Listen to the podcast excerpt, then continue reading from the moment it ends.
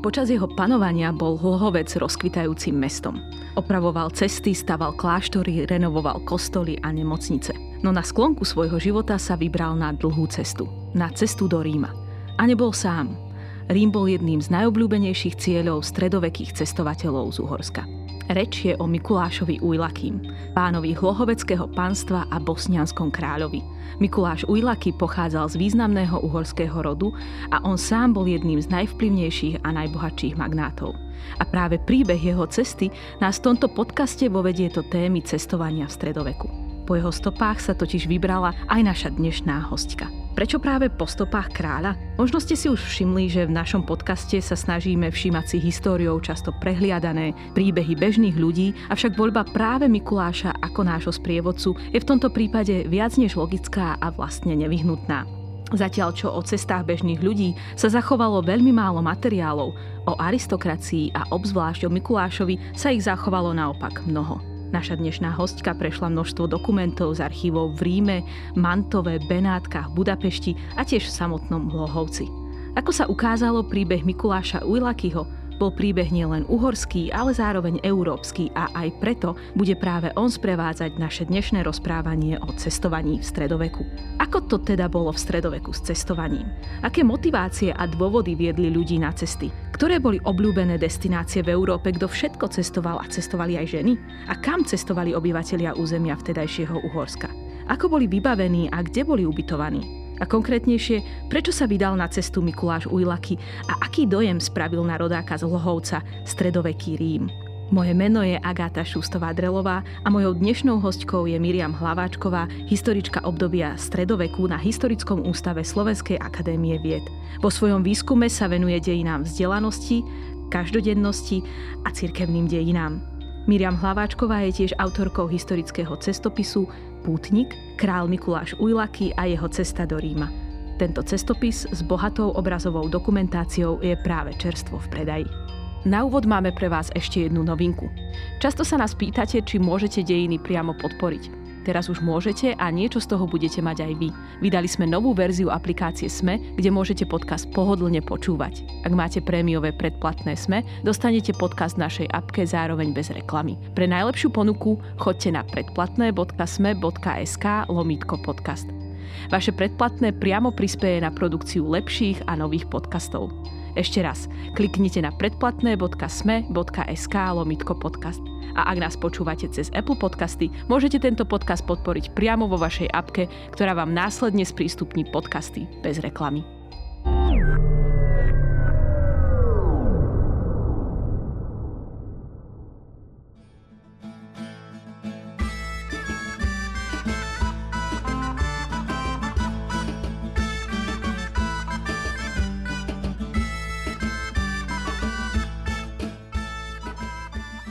Nasledujúce minúty budeme hovoriť o stredoveku.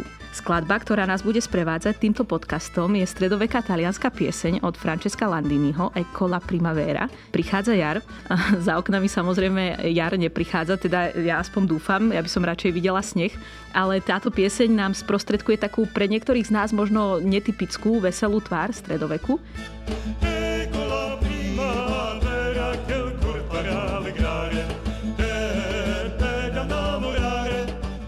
Stredovek býva často označovaný ako jedno dlhé a jednoliaté obdobie temná a úpadku. A v tomto podcaste sa s našimi hostiami vždy snažíme oddeliť mýtus a historickú realitu. Ako je to s mýtmi a realitou stredoveku? Bol stredovek temný vek? Nie, ja sa nestotožňujem vôbec s tým, že stredovek bol temný vek. Mám rada citát z jedného románu, že minulosť je cudzia krajina, veci sa tam robia inak.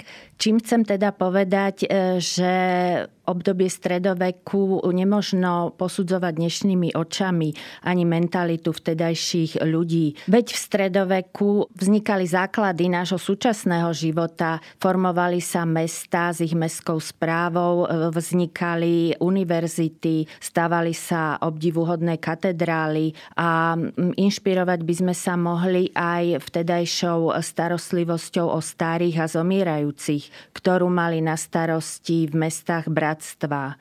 No a pokračovať by som mohla vtedajšími vynálezmi, za všetky spomeniem vynájdenie knih tlače, až po oboplávanie sveta. Na druhej strane by som však e, stredoveké obdobie nechcela idealizovať ani romantizovať, pretože vtedy sa ľudia dožívali oveľa nižšieho veku ako dnes. Bola vyššia detská umrtnosť, e, ďalej početné vojny a epidémie, boli dohodnuté manželstva a ako žena by som v stredoveku rozhodne žiť nechcela, ale určite by som toto obdobie súhrne nenazývala ako temným obdobím. Predpokladám, že tak ako budeme vlastne sledovať ten príbeh a cestovanie Mikuláša Ujlakyho, tak vlastne to, čo hovoríš, sa nám postupne bude ilustrovať a nejakým spôsobom zaplňať tento tvoj argument o takej naozaj rôznorodosti stredoveku a teda rôznofarebnosti stredoveku, že teda nešlo len o e, temný vek.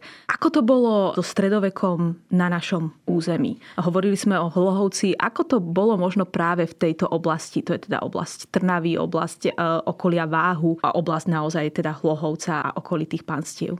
Mikuláša Ujlaky ho spájalo s územím e, dnešného Slovenska vlastníctvo e, Hlohoveckého pánstva, vlastníctvo Tematína a krátky čas aj hradu Korlátka. Dá sa povedať, že Hlohovecké pánstvo v časoch Ujlakyovcov zažívalo také zlaté časy, pretože Mikuláš tu postavil františkánsky kláštor, dal prestávať farský kostol, bol štedrým mecenáš Tomášom. On vlastne zvelaďoval všetky svoje pánstva, ktoré vlastnil v Uhorskom kráľovstve. E, stával alebo prestavoval kláštory, špitály a pri prestavbách svojich hradov či palácov sa inšpiroval aj architektúrou, ktorá ho očarila práve počas putovania talianskými mestami, keď sa vybral do Ríma. Dobre, poďme teraz priamo k cestovaniu. Ako to bolo v stredoveku s cestovaním? Čítajúc už prvé stránky tvojej knihy som mala dojem, že okolo cestovania existovali veľmi rozvinuté služby a to trocha narúša tú našu veľmi modernú predstavu, že pohyb prichádza s rozvojom moderných dopravných prostriedkov. Samozrejme to, že sa niekto nepochybuje rýchlo, neznamená, že sa nehýbe. Však do akej miery možno teda hovoriť o mobilite pohybe v stredoveku? Tak e, výskumy historikov neskorého stredoveku, keď už e, máme k dispozícii viaceré množstvo prameňov, hovoria o tom, že stredoveká spoločnosť bola spoločnosťou v pohybe, teda mobilnou. Presúval sa panovnícky dvor dokonca, keďže politické štruktúry ešte neboli rozvinuté, tak panovník vykonával svoju moc aj tak, že cestoval po krajine so svojím úradníckým aparátom. Ďalej na cestách boli remeselníci a obchodníci so svojím tovarom, študenti, ktorí cestovali na vzdialené vzdialené univerzity, presúvali sa vojaci, poslovia a samozrejme zástupy putníkov. Cestovanie však bolo oveľa nebezpečnejšie ako dnes, keď máme k dispozícii rôzne navigačné technológie a rôzne dopravné prostriedky. Vtedy mm, cestovatelia rôzneho druhu zvykli cestovať v skupinách z dôvodov rôzneho nebezpečenstva. Tí chudobní sa e, presúvali peši, tí bohatší na koňoch, často so zbrojeným e, sprievodom. Na prepravu e, ľudí a tovarov sa využívali povozy, ktoré však často skončili na ceste plnej výmolov bahna, takže to cestovanie bolo úplne iné ako dnes. Áno, čiže teda cestovanie v stredoveku bolo naozaj iné, ale celkom jednoznačne možno vnímať e, stredovekú spoločnosť ako spoločnosť v pohybe. A my sa dnes budeme venovať jednej špeciálnej kategórii cestovateľov, putnikom. Sice budeme hovoriť o stredoveku, ale treba povedať, že aj v súčasnosti, najmä v predpandemických e, časoch, zažívalo putníctvo napríklad do Santiago de Compostely taký menší boom. Sústreďme sa však na stredovek. V čom sa stredoveké púte odlišovali od bežnej cesty? Napríklad obchodnej. A zároveň, aké boli najvyhľadávanejšie destinácie putníkov? Tak tie kresťanské púte priamo nadviazali na tradíciu židovského putovania a na začiatku ich dejín je taký zaujímavý e, paradox, ktorý stojí aj v centre kresťanskej viery a je to prázdny hrob Krista v Jeruzaleme. Tí e, prví kresťania, ktorí nežili už v Svetej Zemi, ale v diaspore sa vyberali na púť do Jeruzalema a na miesta, ktoré boli spojené s Ježišovým životom, teda Nazaret, Betlehem, Golgota. A popri Jeruzaleme e, smerovali zástupy putníkov aj do Ríma,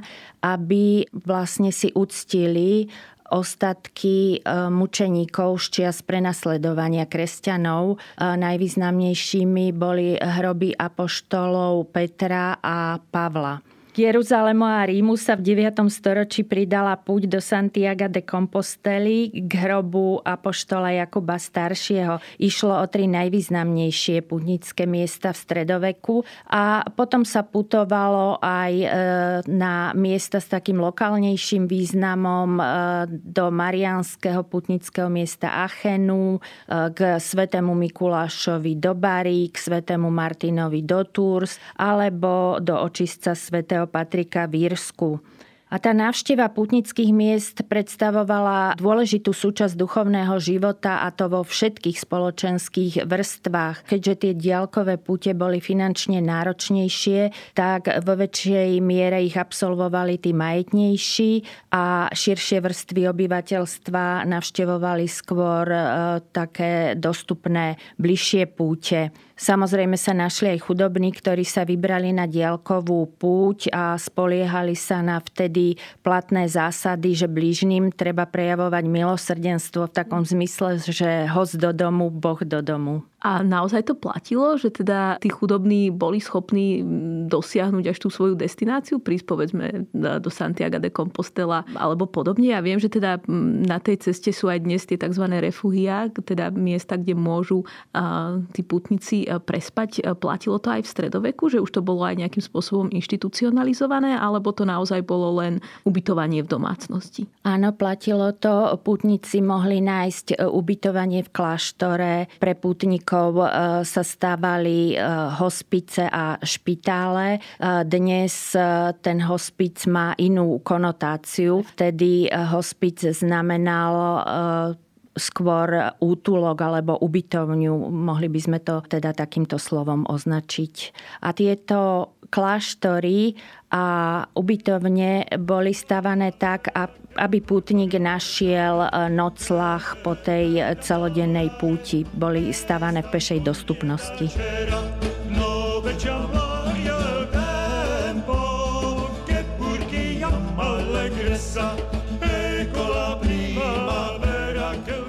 Z nášho územia vo vtedajšom Uhorskom kráľovstve sa predpokladám z týchto významnejších miest asi najviac putovalo e, do Ríma. Možno hľadať aj tam pôvod toho príslovia, že všetky cesty vedú do Ríma? Áno, z tohto príslovia sa už stalo dnes kliše, ale je to pravdivé všetky cesty vedú do Ríma. Aj z Uhorska sa putovalo asi najčastejšie do Ríma, ale nebolo to kvôli, len kvôli dostupnosti. V 13. storočí, keď sa dostal Jeruzalem e, pod vládu moslimov, tak sa stali púte pre kresťanov nebezpečnejšie a okrem toho si to vyžadovalo aj povolenie pápeža, takže povolenie z rímskej e, kúrie. A hoci pútnici prichádzali e, do Ríma od dávna, tak taký pútnický boom nastal s rokom 1300. Vtedy pápež Bonifác VIII vyhlásil, že plnomocné odpustky môžu dosiahnuť tí, ktorí absolvujú spoveď a počas púte do Ríma budú navštevovať, navštevovať baziliky svätého Petra a svätého Pavla za hradbami. Bonifác VIII tým založil tradíciu jubilejných rokov a jubilejný rok, ktorý sa nazýval aj milostivý alebo svetý, mal svoj pôvod v starom zákone a v ňom sa totiž uvádzalo, že každých 50 rokov sa má konať tento milostivý rok ako čas odpustenia, keď sa e, prepušťali otroci, odpúšťali sa dlhy. Takže, takže to symbolizovalo taký sviatok odpustenia. Mhm, je asi nevyhnutné vysvetliť, že čo to znamenali teda tie odpustky, o čo išlo. Tak e, do tohto roku 1300 plnomocné odpustky e, mohol dosiahnuť len účastník križiackej výpravy. A Um. Teraz tým rokom 1300 sa ponúkala možnosť, aby ich dosiahli všetci ľudia, ktorí e, sa zúčastnia púte a s odpustkami je to taká nevďačná téma, pretože stredoveké odpustky e, sú spojené aj s takými dezinformáciami. Aspoň stručne môžem povedať, že k získaniu odpustkov bolo potrebné najskôr absolvovať e, spoveď. Pri spovedi sa hriešnikovi odpúšťali viny, ale ostali tresty za spáchané hriechy. E, možno taký obraz, že ak niekomu niečo zdemolujem, tak e, môže mi ten človek odpustiť, ale následky toho môjho činu e, by som mala nejak napraviť. No a stredovekí ľudia vlastne mohli tieto tresty si odčiniť konaním dobročinných skutkov, almužnami alebo získavaním týchto odpustkov. Plnomocné odpustky mohol udeliť urobiť len pápež. Išlo teda o odpustenie úplných trestov e, za spáchané hriechy a potom existovali čiastočné odpustky, ktoré udelovali kardináli alebo biskupy a zvyčajne sa v listinách stretávame s ich dĺžkou 40 až 100 dní. Mhm. Čiže e, získanie plnomocných odpustkov bol jeden z dôvodov, prečo sa ľudia vyberali na púť. E, k tomu sa pravdepodobne ešte dostaneme, avšak pozrime sa na ďalšie motivácie, prečo sa ľudia vyberali na púť. Tak niektorí sa vyberali na púť kvôli tomu, že v ťažkej chorobe alebo v nejakom ohrození, napríklad na lodi v rozbúrených vodách, v zajatí, slúbili Bohu alebo e, zvolenému svetcovi, ku ktorému mali blízko, že ak ich oslobodí alebo ak sa uzdravia, tak sa vyberú e, na púť. A dnes si tak hovoríme, že sluby sa slubujú, ale v stredoveku bolo zaviazanie sa slubom veľmi vážnou vecou. Dokonca ak človek slúbil, že sa vyberie na púť e, do jedného z týchto troch pútnických miest, ktoré sme uvádzali, alebo ak slúbil, že vstúpi do rehole, tak k rozviazaniu tohto slubu potreboval e, dišpens pápeža, teda išlo o oslobodenie od povinnosti a potom mohol zameniť túto, tento sľub púte za iný dobročinný skutok. Niektorí ľudia sa zase vyberali e, na púť z túžby po uzdravení. Nadejali sa, že pri hrobe e, svedca, ktorí e, navštívili, že sa stane zázrak a oni sa uzdravia. Potom v stredoveku sa ďalej stretávame aj s takou kategóriou, ako by som to nazvala, najatých pútnikov. Stretávame sa s tým v testamentoch, keď konateľ závete určil finančnú čiastku a niekedy aj konkrétnu osobu, ktorá sa má vybrať na púť za spásu jeho duše. Také početné svedectvá sú v protokoloch testamentov bratislavských mešťanov. No, m, mm, treba povedať, že nie všetci pútnici sa vyberali do Ríma zo zbožnosti dobrovoľne, ale tiež aj preto, aby odčinili spáchaný zločin. Väčšinou išlo o previnilcov za vraždu púť sa teda stala mm, takým prostriedkom trestu. E, o takýchto pútnikoch sa dozvedáme už z karolínskej doby, ktorí sa teda presúvali do Ríma s cvenžiacou reťazou na ruke a u nás z našich archívov ich máme doložených v 14. 15. storočí z Bratislavy, z Banskej šťavnice alebo z Banskej Bystrice. Za vykonanie pokania sa obvykle zaručili ručitelia a to bolo veľmi riskantné, pretože ak putník z nejakého dôvodu e, sa na tú púť nevybral, tak sa na ňu museli vybrať tí e, ručitelia. No a napokon by som ešte zmienila tých putníkov, ktorí mm, e, túžili po dobrodružstve, po spoznávaní iných krajín alebo mali rôzne obchodné záujmy, chceli nadvezovať rôzne vzťahy a medzi pútnikov sa mohli zamiešať aj podvodníci, ktorí v oblečení pútnika e, mohli zneužívať pohostinnosť ľudí alebo unikať aj spravodlivosti. Takže koľko ľudí, toľko motívov. Ako v skratke teda rekreácia, socializácia alebo únik podvodu neboli akceptovaným dôvodom na púť. Z časti teda aj preto, že išlo veľmi náročnú cestu, ako si spomínala. A to ma vedie k mojej ďalšej otázke. Putovali aj ženy, totiž e, v predošlých podcastoch, v ktorých sme hovorili o stredovekých alebo rano novovekých ženách, bolo zo spomenuté, že to neboli žiadne, e, tak povediac, tintítka, e, ktoré by prežili život v bezpečí hradov, ale že žili život v celej jeho a niekedy aj nebezpečnej plnosti. Ako to bolo s ich účasťou na putovaní? Podľa historikov tvorili ženy dokonca až tretinu až polovicu podielu tých pútnikov takou putničkou, priekopničkou bola Helena, matka cisára Konštantína Veľkého, ktorá sa vybrala na púť do Jeruzalema na prelome rokov 326-327 a traduje sa, že na tej púti objavila e, kríž, na ktorom bol ukrižovaný Kristus. Jednou z nasledovníčok bola Etéria, mniška, ktorá sa v 4. storočí vybrala do Jeruzalema, putovala po Sinajskom polostrove Egypte a dokonca e, spísala o tom spis Peregrinácio. A zo stredoveku môžem spomenúť Brigitu Švedsku, ktorá absolvovala púte do všetkých týchto troch e, pútnických miest, e, do Ríma, Santiago de Compostela a vo vyššom veku dokonca aj do Jeruzalema so svojou dcérou. Musím však povedať, že ženy, e, keď sa vyberali na púť, čelili oveľa väčším výzvam a prekážkam ako muži, pretože okrem finančného obnosu potrebovali povolenie alebo súhlas svojho zákonného zástupcu.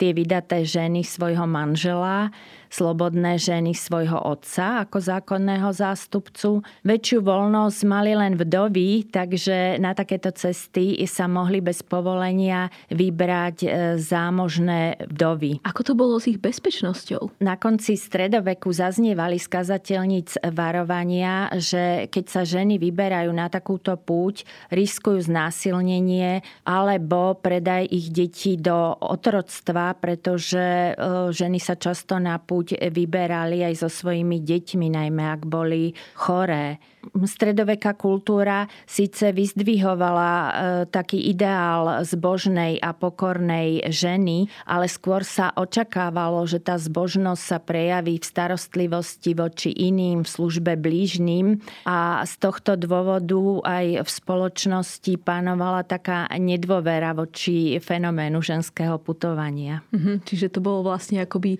vykročenie mimo tej, toho stereotypu ženského stredovekého Pozrieme sa teraz na také praktické stránky cestovania.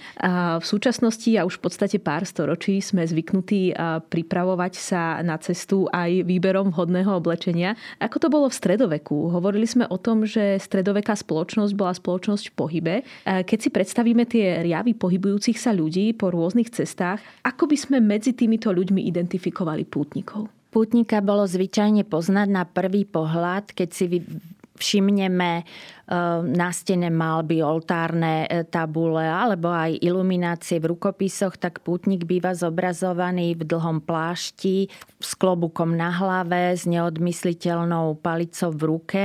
Ten plášť ho chránil nielen proti zlému počasiu, ale mohol mu poslúžiť aj ako prikryvka v noci, klobúk ho chránil pred dažďom či slnkom.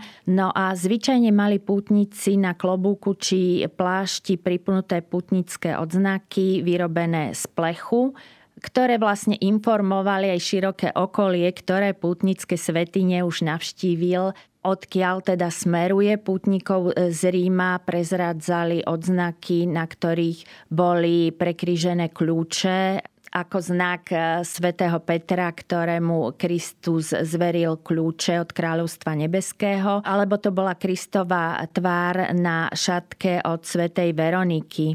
Pútnici mali zvyčajne e, na pleciach vák, v ktorom mali náhradné podrážky, náhradný odev, strávu na pár dní, v kožených mekchoch víno alebo vodu Samozrejme hovorím v tomto prípade o chudobnejších pútnikoch. E, tí bohatší si mohli dovoliť zaplatiť stravu v hostincoch a prepravovať sa teda na koňoch a s povozmi naloženými potrebnými vecami.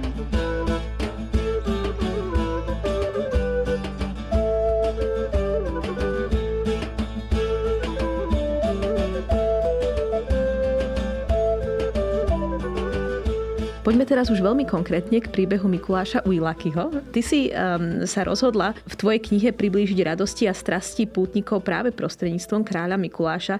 Prečo si si vybrala práve jeho? Mikuláša som si vybrala tak z čisto pragmatického dôvodu, pretože k jeho púti sa zachovalo viacero písomných zmienok, zatiaľ čo o takých jednoduchších eh, pútnikoch eh, pramene močia, tak eh, Mikuláš pochádzal z mocného a významného rodu Uhorska, ktorého členovia zastávali vysoké krajinské úrady. E, zakladateľom rodu Ujlakijovcov bol Mikulášov prastarý otec, rovnako menovaný Mikuláš Kont, ktorý v službách kráľa Ľudovita Veľkého počas bojov na území Talianska získal prezývku kont z talianského konte, čiže grof. A spomedzi hodností, ktoré kont dosiahol, sa vynímal úrad Palatína, čím sa stal po kráľovi vlastne druhým najmocnejším mužom v krajine a kont svojim potomkom zabezpečil nielen popredné postavenie, ale aj majetky, podľa ktorých si potom uvádzali svoj šlachtický predikát, teda pánstvo Hlohovec a Ilok, maďarský ujlak, z toho aj ujlaky, na území dnešného Chorvátska. Nášho Mikuláša, kontovho pravnuka, teda možno v prameňoch e, stretnúť ako pána z Hlohovca, ako Mikuláša Frištatského, čo je odvodené od e, Freištadu, nemeckého pomenovania Hlohovca, alebo pána z Iloku. Sám sa stal jedným z najplivnejších a najbohatších magnátov, bol e, sedmohradským vojvodom, županom viacerých žúb a v čase, keď sa vybral do Ríma, bol už bosnianským kráľom, takže kráľa si všimli kronikári miest, cez ktoré prechádzal. E, zmienky o ňom nájdeme v Koreš korešpondencii talianských kniežat a takisto vo Vatikánskom apoštolskom archíve. A dokonca v najstaršom európskom špitáli, v špitáli Svetého Ducha v Ríme, nájdeme na freske jeho zobrazenie. To ma veľmi zaujíma, ako vyzeral Mikuláš Ujlaky. Tie fresky síce vznikli pár rokov po Mikulášovej púti, ale e, boli vytvorené na základe predošlých náčrtov a keďže naši poslucháči nemajú k dispozícii túto fresku, tak aspoň stručne ju opíšem. Na freske je zobrazený pápež Sixtus IV, ako sedí na tróne, obklopený je duchovnými. Pred ním klačí na kolenách Mikuláš Ujlaky, ktorý má taký e, duchovný e, výraz a na hlave má kráľovskú korunu, oblečený je v honosnom plášti a ruky má zopnuté ako pri modlitbe. Škoda však, že sa nezachovala vosková podobizeň Mikuláša Ujlakyho, ktorá existovala. Mikuláš totiž pri návrate z Ríma e, navštívil baziliku Najsvetejšieho zvestovania vo Florencii a táto bazilika sa preslávila tým, že v nej bol tzv. zázračný obraz Panny Márie a putníci sem putovali z blízka i z ďaleka a na znak prosby alebo vďaky za uzdravenie tu nechávali svoje voskové podobizne alebo odliadky voskové uzdraveného orgánu, ruky, nohy, oka a tak ďalej. No a tí bohatší tu zanechali podobizeň v životnej veľkosti, E, oblečenú vo svojich nariasených e, šatách, dokonca sediacu na koni. A v 17. storočí už bolo v bazilike 600 takýchto figúr a nespočetné množstvo tých voskových odliadkov. Takže žiaľ, že podľahli zubu času, teda že sa rozdrobili a nezachovali, lebo by sme mali veľmi presnú podobu Mikuláša Ujlakyho, ako nám nedokáže sprostredkovať ani maliarské plátno. Pozrime sa teraz na motívy Mikulášovej cesty. A aké boli? Hovorili sme o naozaj rôznorodých motívoch. Boli Mikulášové motívy len čisto náboženské? Mikuláš, keď sa vybral na túto púť, mal už 70 rokov, teda na stredovek sa dožil veľmi úctyhodného e, veku. Vyslanec mantovského grófa napísal, že bosnianský král prišiel do Ríma kvôli získaniu plnomocných odpustkov. Ale keď si uvedomíme, že Mikulá Mikuláš trpel veľmi bolestivým ochorením, nazývaným podagra alebo dna. Súčasná medicína považuje toto ochorenie za typ artritídy a spôsobovala najmä bolestivosť klbu na nohe, takže chodenie pre ňo bolo veľmi ťažké. Takže e, ďalším motivom púte mohla byť aj túžba po uzdravení.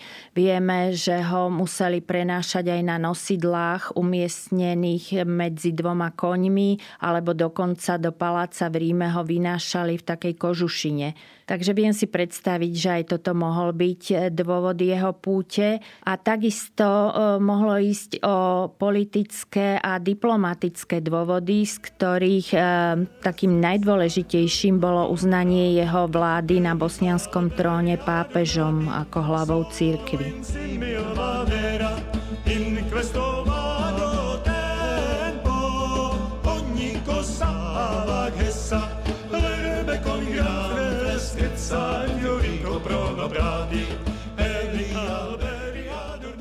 Akou trasou teda e, Mikuláš išiel? Ja prezradím, že ty ešte e, pred covidom e, si mala v pláne aspoň čas tejto trasy prejsť a mm-hmm. ak sa nemýlim, tak to nakoniec nevyšlo. Nevyšlo, však.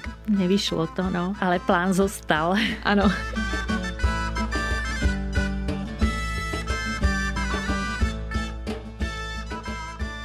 Na základe listín, ktoré Mikuláš napísal, tak pred odchodom do Ríma sa zdržiaval najmä na svojom pánstve Viloku a na blízkom pánstve Orahovica, takže predpokladám, že sa vybral z Chorvátska cez Slovinsko, že prechádzal cez Goricu, kde mal e, svojho zaťa Leonarda a vie sa, že na spiatočnej ceste u neho prespal. Smeroval do Ferrari, kde sa zdržal 3 dní u ferarského vojvodu Erkola de Este a daroval mu honosný e, šesť záprach, teda koč so šiestimi e, koňmi, takže e, zrejme sa prepravoval do Ferrari po súši.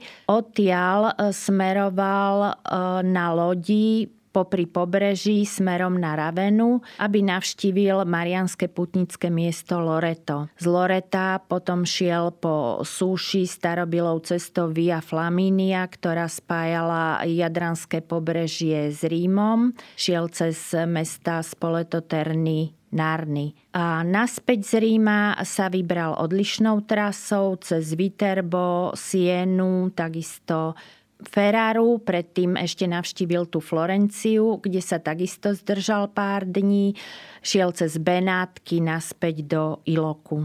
Na konci tejto svojej cesty teda e, prichádza Mikuláš Ujlaky e, do Ríma, e, do svojho cieľa. Aký dojem na neho spravil Rím? Predpokladám, že to bola jeho prvá návšteva Ríma však. Mikuláš Ujlaky e, sa túžil vybrať do Ríma už v roku 1450, ale vtedy mu to z rôznych dôvodov, najmä e, z vojenského zanepráznenia nevyšlo.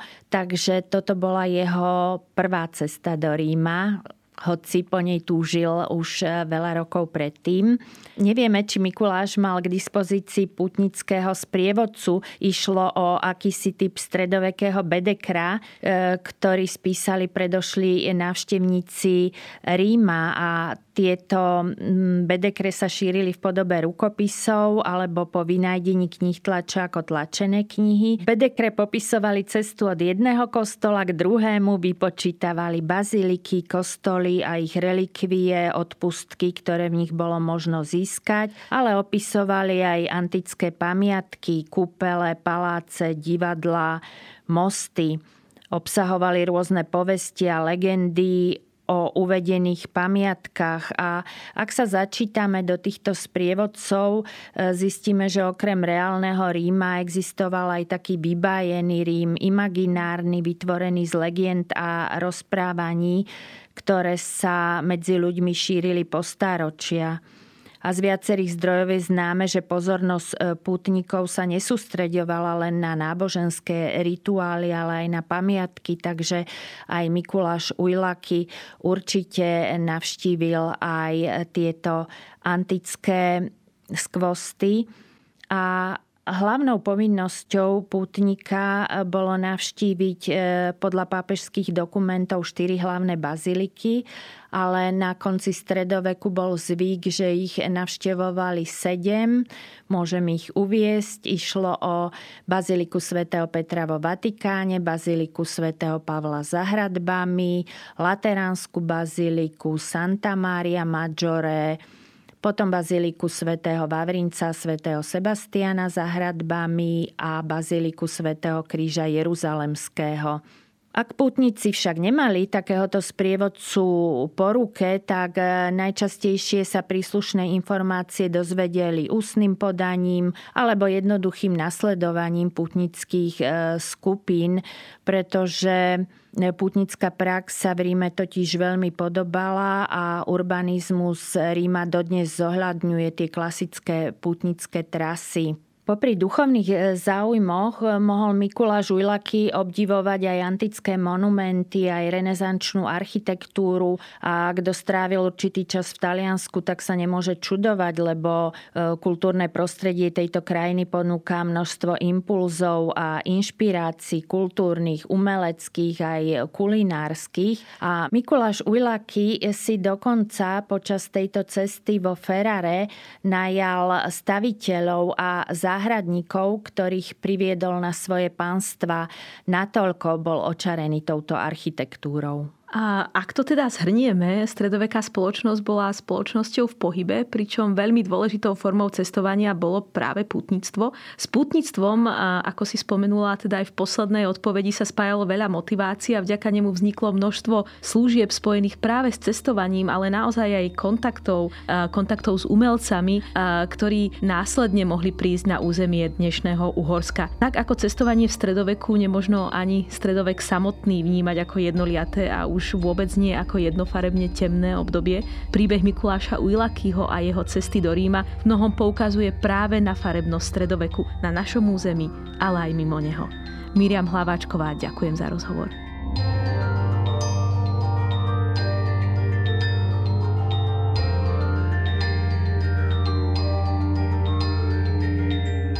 Počúvali ste Dejiny, týždenný podcast denníka SME a historickej reví, ktorý vychádza vždy v nedeľu.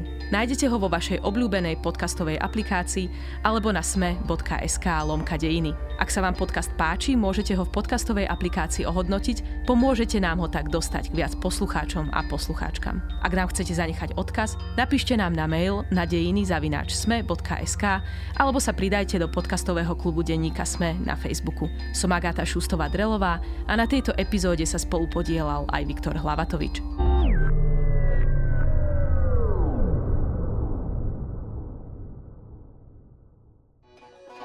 Chcete vedieť, kde barania masť pochuťka? Čo vám treba na zdolanie 7000 a ako spraviť zo stráženia mačky vytúženú dovolenku? Odpovede aj na tieto otázky nájdete v novej sérii cestovateľského Všesvet podcastu. Nájdete ho každý útorok vo všetkých podcastových aplikáciách, na YouTube či na stránke ZMSK. S Týnou Paholik Hamárovou a Lukášom Onderčaninom.